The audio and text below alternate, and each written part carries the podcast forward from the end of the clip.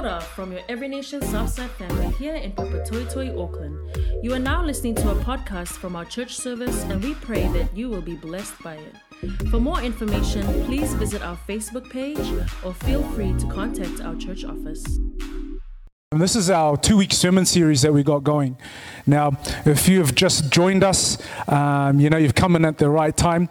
Know, I'm, and I'm really blessed that you could all be here today for this series.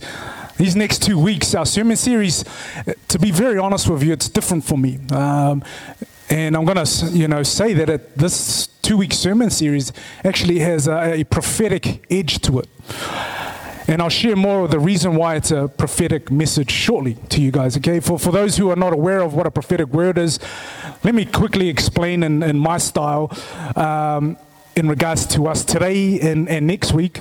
You know, uh, myself and, and uh, Pastor Jay Mitchell, he's coming from our church in uh, Every Nation, Melbourne. He'll be taking week two next Sunday. And, you know, we'll be sharing what, what what I've been sensing uh, God has put on my heart for, for the church uh, here at Every Nation Southside for the rest of this year. And, you know, God has shown me over the last few months through my time of, of praying. Yes, your pastor does pray. Uh, spending time reading books. I try to read books. I do read the Bible. Comics is my thing. You know, listening to music, talking with different people, um, you know, just through normal conversations. Uh, sitting in the office with the rest of our uh, church staff, uh, and, and, even talking and, going through changes with our family um, at home uh, with me, my wife, and the kids. There's so many things that have just happened in such a short span of time, and it's like everything has had a direct purpose um, in sharing today's message that I know has a, a prophetic uh, utterance to it. And our sermon today, um, it is actually found in the book of Leviticus. Uh, if you don't know where that is and you have a Bible, it's the third book right at the beginning. Okay? Genesis, Exodus, Leviticus. Cool. I was going to say, don't know my. Okay, thank you guys. That's why you have a contents page. You know, our sermon today is found in this book. Um, and if you've been with us in the last 10 weeks, right? The last 10 weeks, we just finished uh, a sermon series called 10. Now, 10, it was based off the 10 commandments. Uh, jump on our Facebook page, the uh, Every Nation Southside, Southside Facebook page, and you'll, you know, be able to grab all the um, sermon um, recordings off of there for that 10, you know, the, the last 10 weeks. And through that, the 10 weeks, we, we learned how, you know, the Israelites, how they were set free uh, from slavery. You know, and they received uh, the Ten Commandments. The Israelites, like most of us would know, if you don't, they left Egypt as now, you know, free people. They crossed the Red Sea, and then they camped up at the bottom of this mountain called Mount Sinai. And it's at that time, Moses, right, their leader, he climbs Mount Sinai where he receives the Ten Commandments from God. And so God could then make a covenant, you know, with the Israelites uh, using these Ten Commandments. Now, if you didn't know, during the time Moses was up, you know, in, in the mountain, this mountain, Mount Sinai, the Israelites, they started to, you know, just get a little bit impatient. And so they began to, to, to, sin, you know, against God by, and the first thing they started to do is they, they started, to, they created their own fake God. Uh, they made this golden calf. And, and this was the beginning, this is the beginning, sorry, of, of our journey with the Israelites in the Bible as God's chosen people making their way to the promised land.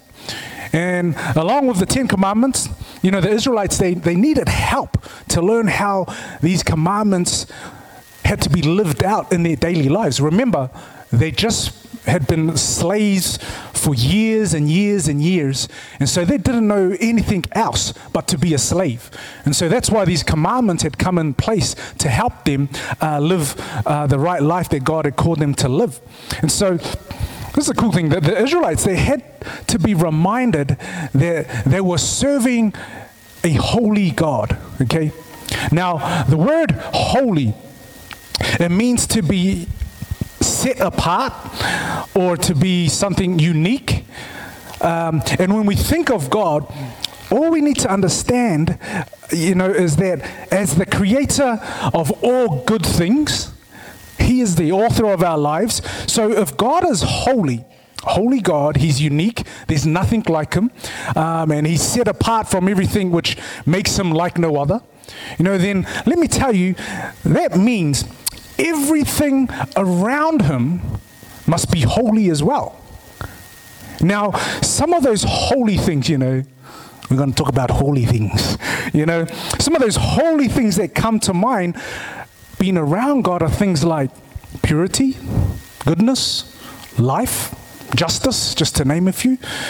Now, if you think of it this way, that God is holy and everything around him is holy, then the Israelites, the Israelites needed to have some kind of way to come before God because being, get this, being in his presence, right, meant that they needed to live holy lives as well. Doesn't that sound interesting? Well, it does for me. That the Israelites, they needed to live holy lives in order to be in God's presence. Have you ever felt this way? Why is it that it's hard, you know, for example, to come to church or, or to give our lives to, to follow Jesus? How was it for you, you know, when you first set your foot into a church or into this church? You know, some of us may feel real good sitting in church today, this morning, and others of us may feel guilty. We may feel condemned. We may feel stink. Why, why is that? Why do we feel guilty at times, for example, when we come to church? Well, let me tell you, I don't think it's guilt. it plays a big part of it, but because being in God's presence, a holy God, does not bring guilt. God's presence brings conviction. You see, guilt just makes you feel stink. Whereas conviction, it brings an awareness that you did something wrong, but then it makes you want to change that wrong thing that you did. And so you want to change your ways. You know, so many examples of my life that I always reveal how much of a Christian I was in my younger days. Uh, when I was at university um, in Every Nation, Every Nation has been around almost 17 years, going on 18, I think, here. Um, and right in the early years, uh, we used to have church out at Pastor house. And he, he lived on this mansion right out of over in North Shore. And then from there, they had moved uh, to was it Northcote, Chris? They moved to the North North North Cross. North Cross. Uh, they went to the to a school, and that's when you know I started going a bit more regular, um, all the way driving from you know West Auckland all the way out there to to the to the shore out in Albany. Now, I turned up. Okay, don't tell anyone. Okay, I had dreads. I had hair. I had dreadlocks then. It's invisible now you know, and, and sometimes I still go like this when I'm in the water. I duck dive and then pop up and try and flick my hair back, and it's just one of these parts, you know, flicking in front of my eyes. That's another story. But I used to have dreads. I was at uni. I was a pot smoker because um, I had medication um, for my life, and um, so I'd always show it to the police. You know, and, that, and the thing was, I was doing all these things, right? Turning up to the church over at North Cross, walking in and trying to act Christian. I thought, you know, yeah, man, I'm going to act this, act as if I have it all together. And um, I'd meet Pastor Ken, and every time I'd see him, it wasn't I didn't see him many times, but the times I went there, I always tried to avoid him. You know, I just tried to walk in to church because I knew, man, he's going to come and he's going to try and get eye contact with me, and he's going to look right into my soul. You know, and there was, let me tell you, there was something about Pastor Ken that really scared me because very honest with you, he, he carried himself in, in a real respectful manner, um, but he had this kind of presence on him. Now, at the time, I didn't know it was God's presence that was on him. But the reason being I didn't know because I was just too busy trying to dodge eye contact with him because um, he'd always come, hey, Taulu. You know, I'm not going to try use an American accent, but hey, Taulu, how are you? Like this, you know? And I just go, yeah, now I'm all good, Pastor Ken. You know, do the Stevie Wonder thing and try and flick my dreadlocks to block my eyes and all. Now, I may have felt Like I said, how I walked in with the experience of my medication and such things, I may have felt ashamed um, and guilty, you know, standing in front of them. And I wasn't, because, and the other thing was, I wasn't ready at the time of my life then to want to change. But isn't it interesting that whenever, and I'm using this example, whenever you walk into a church like this one this morning, or you've been challenged by God through a sermon, hopefully through this one, or you've been pulled up on something from a Christian brother or sister, It's almost going to be two ways of thinking what would happen. You'll either feel guilty because what was said to you, it makes you feel stink. When then, you know, it gets you, you get offended and because you get offended, you know, because of what they said to you, or you feel conviction. Now, conviction is when uh, you know you, you'll listen to what was said, you know, and with a dose of humility, just maybe, just maybe, you'll leave that presence, that God, that holy, that holy moment, or you know, discussion, and you'll do something about changing your life.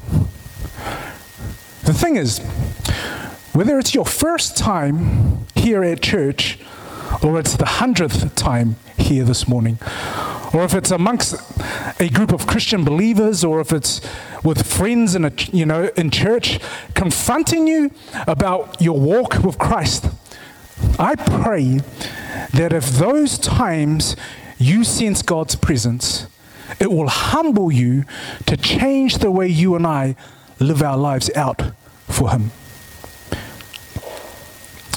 If I bring you back to the story, the Israelites there were free from sa- uh, slavery in Egypt, and like you and I today.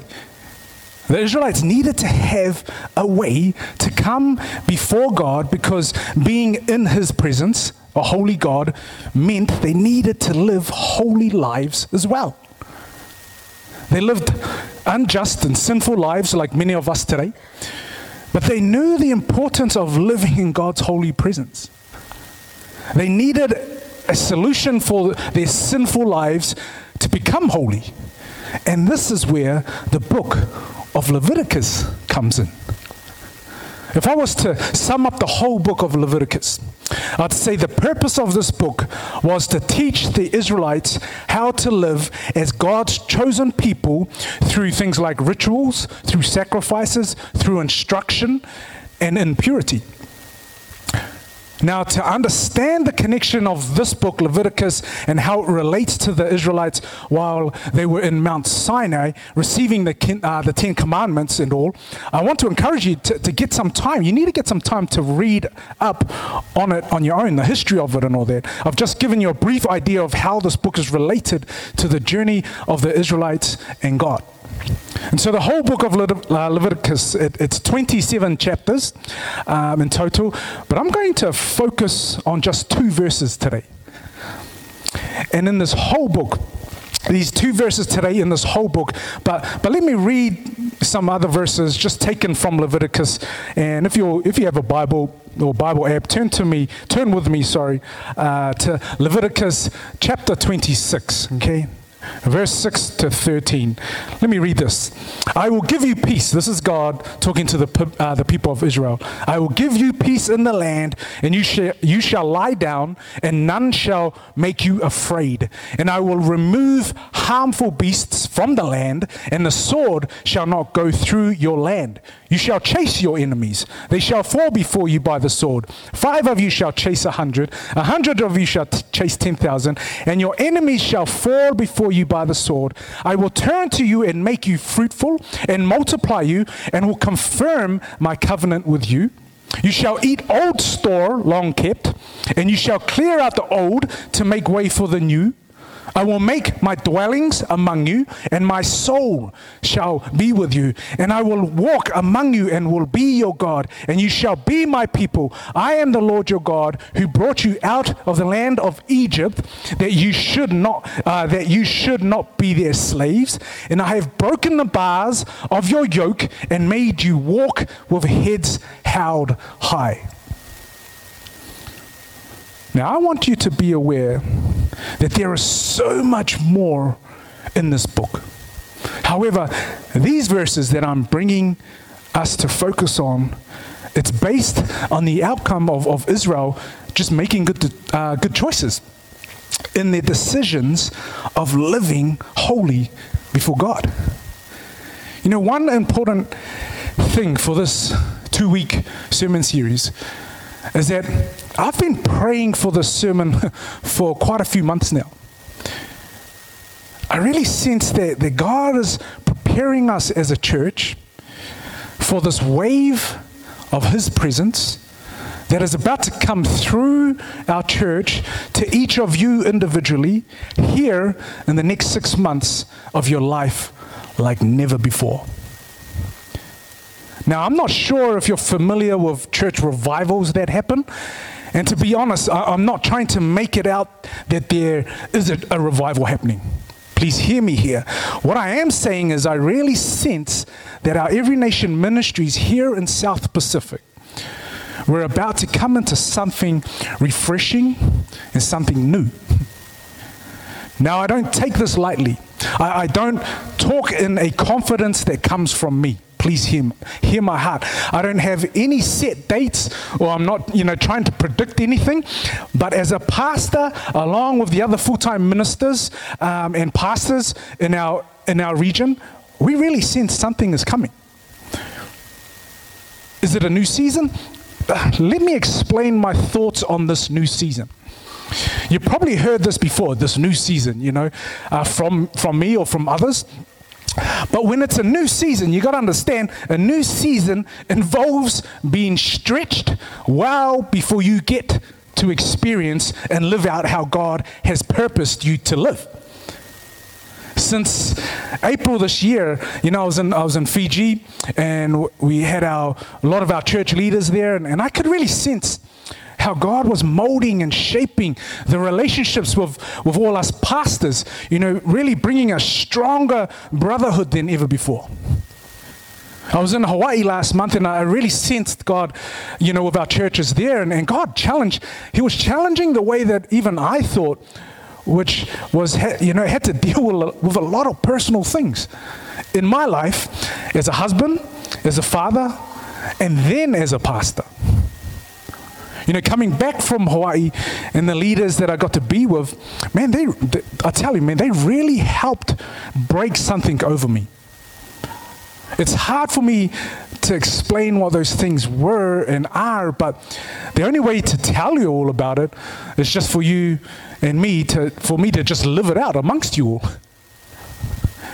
Until then, I just really feel God is going to reveal bit by bit to me you know, through, through my personal experience and how I live my life out these next six months. And so I hope and I pray you'll be able to sense God's presence through the way that I live my life, but at the same time, it's going to change your life as well.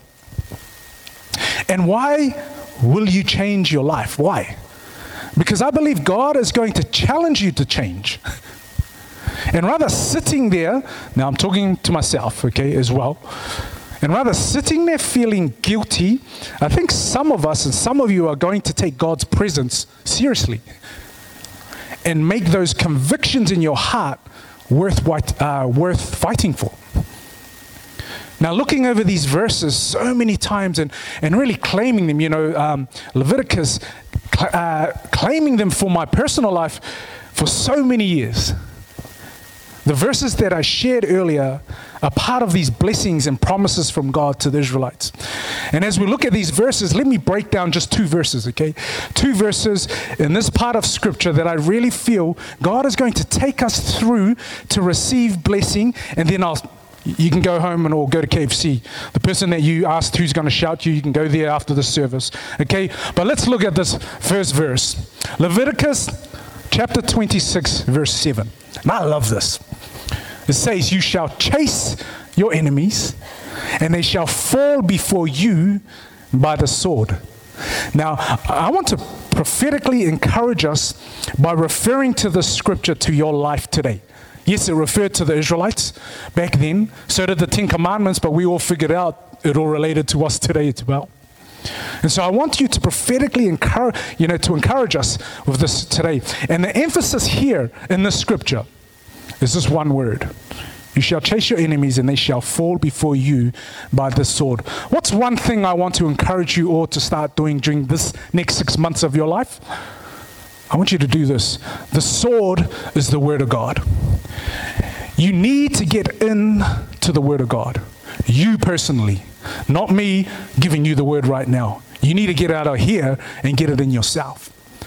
Now, the Word of God in this season, right, in this season of your life, is what is going to shape you into what God has purposed you to be. And some of us needing our sword, we're needing our sword to fight against sickness, to turn things into health. Some of us need to stop, you know, need to just stop sharpening our sword and just get out there and start fighting with it for, for what God has been telling you to step up and step out against. Others have been getting, you know, we've been getting comfortable with where you are at as a Christian, but, but I want to encourage you that God is wanting to show you more of Him in this next season of your life. And it will stretch you. It's probably happening already. But because you've been allowing it to get the best of you, you haven't been going to God's word, which is a sword, to fight off worries, depression, doubt, uh, worldly fear. You know, another part of this verse that sticks out is this word, these words You, you shall chase, and they shall fall before you by the sword. You have to pick up your sword. No one else can make you choose to read your word. Only you can do that. Because, hear me here, without the sword, you're going into a battle that you cannot win if you have no sword. And most importantly, if you don't know how to use it. I was with a, a Bible group yesterday um, of friends, and, and one of them said how in the past week or so, um, they turned to the Bible for the first time in their life to, to fight. To fight against things that they've had to personally deal with in their life. First time. And I was really encouraged because that person said they have never turned to the Bible before, but they found how much strength it brought them to fight. Now, this is where the verse here behind me it gets interesting because as much as you need to pick up the sword yourself no one else can force you no one else can make you do it and then you have to physically use the sword why would you need to do that it's because is it to have better life? Yes, I believe that. Is it because, you know, to become prosperous with, with wealth here on earth? That would be a good bonus to have too. But let me add on something else amazing when you pick up your sword and you use it. This verse, this part here, you shall chase your enemies, and they shall fall before you. It's time, people, to chase down your enemy. What does your enemy look like right now in your life? What are some of the sins that have been able to sneak back into your life that has run rampant in your life? For some of us, it, could be the fear of stepping out of, of your insecurity. Part of my pastoral role at the moment, currently now, in the next six, is moving mainly into being uh, uh, this, looking after this discipleship ministry. And this job involves me in the next six months of putting together uh, Every Nation Southside style of evangelizing and discipling. And I've been sitting and I've been meeting over the last four months just different leaders from churches around Auckland. I've been asking them questions about how, you know, how they do it. How do you reach out to sharing the gospel to people that don't attend church?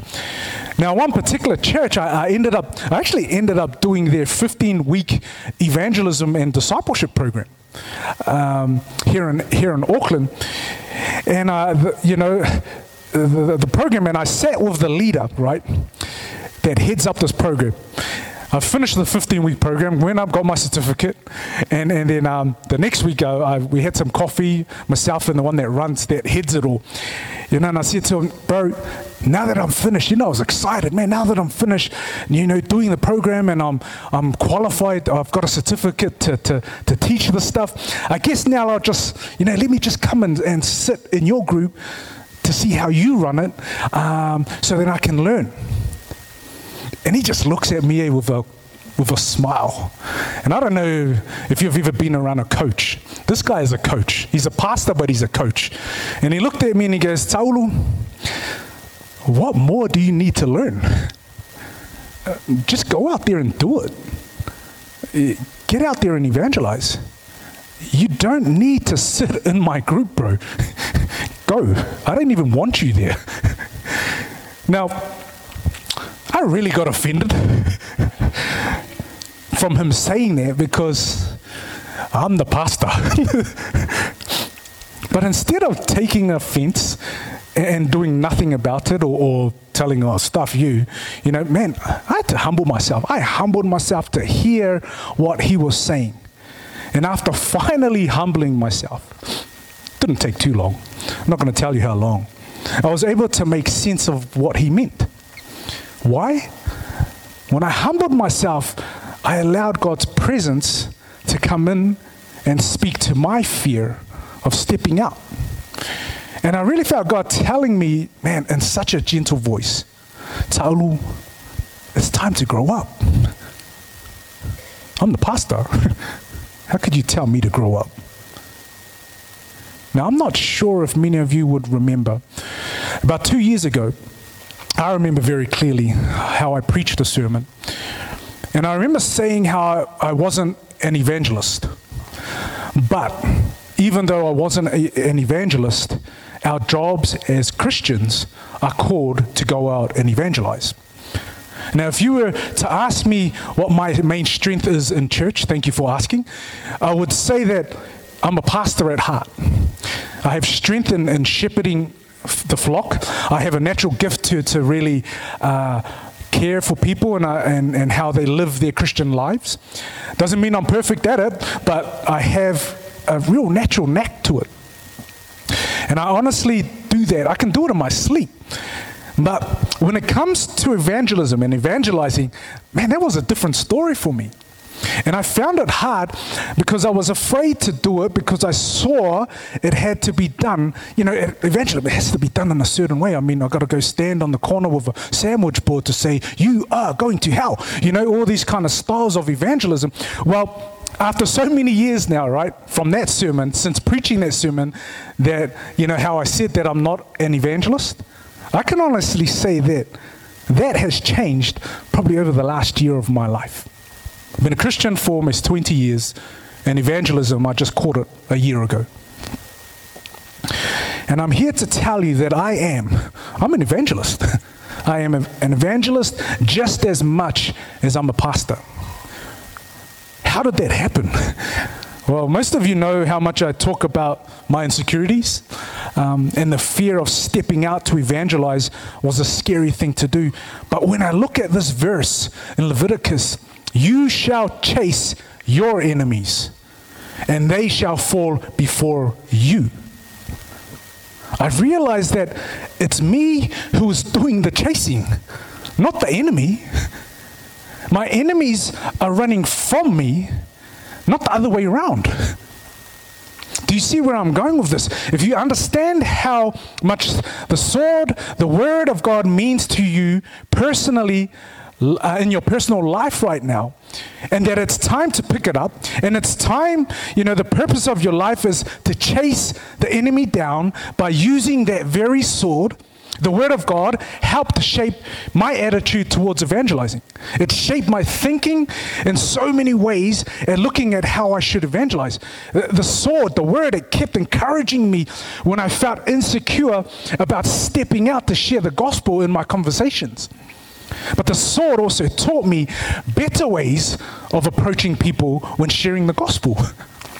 And as much as I'm an insecure Christian that still fears stepping out to do things for God, the sword of, of God, the word of God, has helped me realize that it's a weapon not to be reckoned with.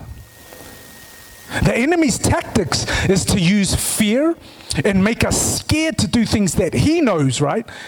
If, if we click and we realize, hang on, man, I'm not supposed to live my life for God like this. And so Satan is losing ground in the battlefield that already belongs to you because of who Jesus is or can be in your life. Some of you and some of us in here are going through some, uh, some internal battles that need to be won back for God. You're either going, got, you've got too comfortable, um, and, and your Christian walk needs to come back to life. And then, well, let me give you some, okay, let me give you some practical things. This is going to be a really chop, okay? Practical things to encourage you that God has called you to start chasing down your enemy because the only way your enemies will fall is by the sword, is by the word of God, which is God, Christ, Jesus. Okay, don't get offended. Here's some examples, okay? Get convicted. Okay, don't, don't feel guilty. But here I go. I love you all. You may have finance problems. Now, as a pastor, this is what I'm going to say. A good place to start in any 101 Christian relationship with God is to tithe to your local church. How long are you going to let the enemy lie to you that you don't have enough money? There's a 10%, there's 10% to God, and the rest, which is 90%, I know my math's there, it's yours, right? But that's, that's only the starting point. In the coming months as a church, I believe many of us that realize that tithing is chasing the enemy down to having better wealth to live with because God has, man, God has always expected us to be good stewards with the wealth He has given us. This is, it's not a guilt trip. I'm putting on us today. It's not, it's far from that. I'm wanting to create conviction for us so that the enemy won't have a stronghold with your money that God has blessed you with. Another one, relationship issues. How is your marriage really going? Are you choosing to work on some of these issues that you've been having to deal with lately with each other? Have you spoken with someone about it that, that you trust will help you both walk out your problems? What about some of us in here that need to submit our relationships, you know, in a covenant of marriage? If you love each other so, so much, then go to the next level. Chase the enemy down. Chase him down so he doesn't make you think that it's only going to be a short term thing or because I'm not married, it still makes me available. You know, to, to, not, be, to not be committed to one person. Maybe, maybe the chase down is just living a pure relationship before God. We all know being in God's presence, right? It creates a healthy way of thinking and living out a relationship in a pure way that makes your relationship strong when you're with your boyfriend or you're with your girlfriend. Any kind of, I mean, other things, addictions, any kind of addictions that you need to chase down things you see on the internet that, that are not of God. Social media that may cause a type of addiction being on it, or maybe it just creates an attitude of jealousy or anger or gossip or the fear of missing out. For some of us out here today, how much time, you know, do we spend on these different things? Social media, the internet. Do you feel these kind of things that you know needs to change? What about your health? What about having to forgive someone that, ha- that, you've been bitter, that you've been bitter, sorry, with for such a long time? Look, the list goes on. It goes on, it goes on, and it goes on. I, I don't stand up here and want to lecture us all about these things. Trust me, I've been convicted in some of these examples I just shared. So please don't sit there and, and, don't, don't feel guilty and stink about these things.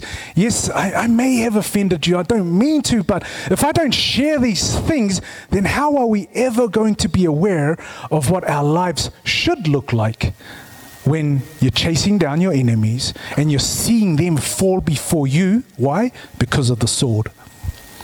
And I, have already shared how, how my strength is, what my strength is in pastoring. And I thought, you know, which was shepherding the flock, you know, means to keep them from harm. But I'm also learning as a pastor that I need to make you aware of the enemy's attacks and that they are nothing when you are walking in right relationship with Christ. And I'm willing to chase down the enemy today by telling you that one, you know, one of his tactics is to use fear on our lives. But God is calling you to take his word, don't be afraid, and to use it and chase down your enemy. And here's the last part I want to share, and it says this, verse 8. It says, Five of you shall chase a hundred, a hundred of you shall chase ten thousand, and your enemies, once again, shall fall before you by the sword. In verse 7, it talked about you chasing down your enemies by the sword, so that, you know, that's an indication that it starts with our individual and personal lives first. And then we go into verse 8, and we see there are, there's, there's more people involved. Five, a hundred, ten thousand. When you've learned to chase your enemies of doubt, fear, worry, the kind of addictions you have to face, marriage problems, relationship issues, finance struggles, and the list goes on, you begin to show others how to live the same. Others learn to chase their enemies. Get this, and that's evangelism at its best. People around you begin to change, not in the physical, maybe in the physical, but more importantly, in the spiritual. And I kid you not, as the change happens in you eternally, internally, the spiritual life that you're living, I guarantee the physical will follow suit. Some miracles may happen and things will change in your life, both spiritually and physically overnight, maybe after this. And to be very honest with you, man, I'm praying and I'm believing for some of that to happen to some of you in here with the situations that you are currently walking out. And I've been praying and I've been fasting for so many of you because I know the enemy has, you know, has your mind where he wants it. It's in a place where it's not trusting God like you should. It's in a space where you know God is the one to fill it, but somehow you've become stubborn to let God in. I taught, man, I'm guilty of myself. And my message today is to bring you to a place where you need to start chasing down the enemy. When you decide to fight and you deal with what God has been telling you to deal with all this time, and you watch your family come into place, or you watch your marriage become even stronger than you could ever imagine, or you see how your life at school or at work takes change for the better. And the way we can do this is by doing it together. Because look at the rest of this verse. Once again, your enemies shall fall before you by the sword. Know, as you come into right relationship with God in this season of your life and for the next six months of 2018, you pick up your sword, you use it correctly, you'll come to a point of knowing how to use the sword with such skill that it scares your enemy but not only that, your enemies will fall before you. You know, the enemy of the, the, fear of man, worry, doubt, suicide, depression, your lack of finance, and so on. The cool thing is, you have also learned how to do this with brotherhood and sisterhood. You do it together. We learn to become a stronger community of people in the next six months because people have been added to you and to us following because of wanting, they're wanting what they see in you, which is a true, authentic relationship in Christ. Are we perfect? Far from it. That's what draws people. because we're not perfect, but we need Christ. And these enemies, when I talk about the enemy, the enemy will only fall when the sword is used hear me. That's the only way we're going to win. That's the only way you're going to win these things that you need to fight. Whether it's you having to chase as an individual, you know, chasing your enemy, or if it's five of you, or if it's a hundred of you, or if it's 10,000 of you. Falling by the sword, the same rule applies to everyone. whether you're on your, whether if you're on your own or whether you're with 10,000. And these things we face in our individual lives or things we need to face together as a church family, the battles that are before us can only ever be won through Christ. It brings me to this verse. Matthew 16, 18. This is Jesus, and I tell you, he's talking to Peter, on this rock, Jesus is on me, only on Christ. On this rock, I will build my church. What is a church? It's not a building, it's a community of people, it's brotherhood, it's sisterhood. And it says, I will build my church, and the gates of hell shall not prevail against it. Do you notice here how Jesus, he mentions that the enemy has some gates?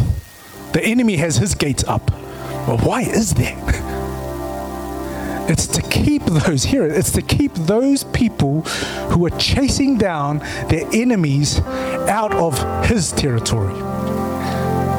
When Jesus talks about building his church, it's not a physical be- uh, building. He's talking about a community of people that are warriors for him.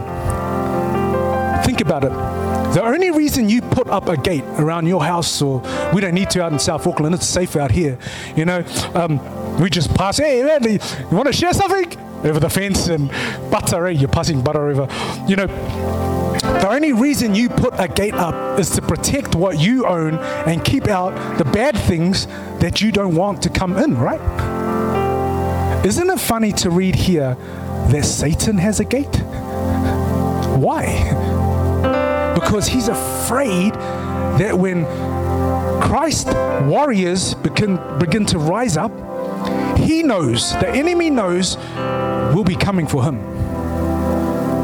Will be coming against doubt, will be coming against the fear of man, will be coming against financial worries, against health issues, against marriage problems, will be coming against knowing how to live in purity. Isn't it amazing what God has called us in using His sword? what He's actually called us to do. The enemy has lied and put fear in us to run from Him. Yet God has called us to chase Him down. You shall chase your enemies, and they shall fall before you by the sword. Five of you shall chase a hundred, a hundred of you shall chase ten thousand and once again, your enemies shall fall before you by the sword. He reminds us that on your own, if you stick to the sword and you use it wisely, the enemy will fall. As a church, if you stick to using your sword wisely, the church, the enemy will fall before you by the sword. The next six months, hear me now, the next six months are very important to each and every one of you in your life. Life is going to feel like a stretch in these next six months. Maybe not. Maybe it's a turnaround as well. Maybe you're coming out of one. But I believe that if it does, I believe it's only because God is wanting to wake us up, to remind us what, you know, what it used to be like out in the battlefield when you were never afraid, you know, to fight the things that were happening internally and the enemy has just tried to bring things out in the physical to, to scare us. But anytime he does that, speak against it. Get your sword and fight. chase him down. Oh, you want to chase me down? Oh, oh no, no. that ain't going to happen.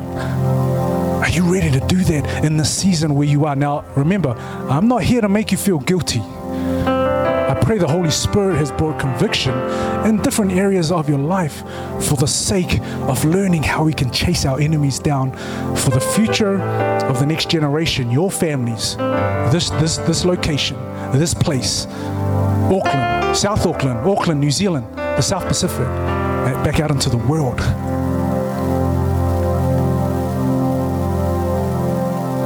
I pray that you're ready today.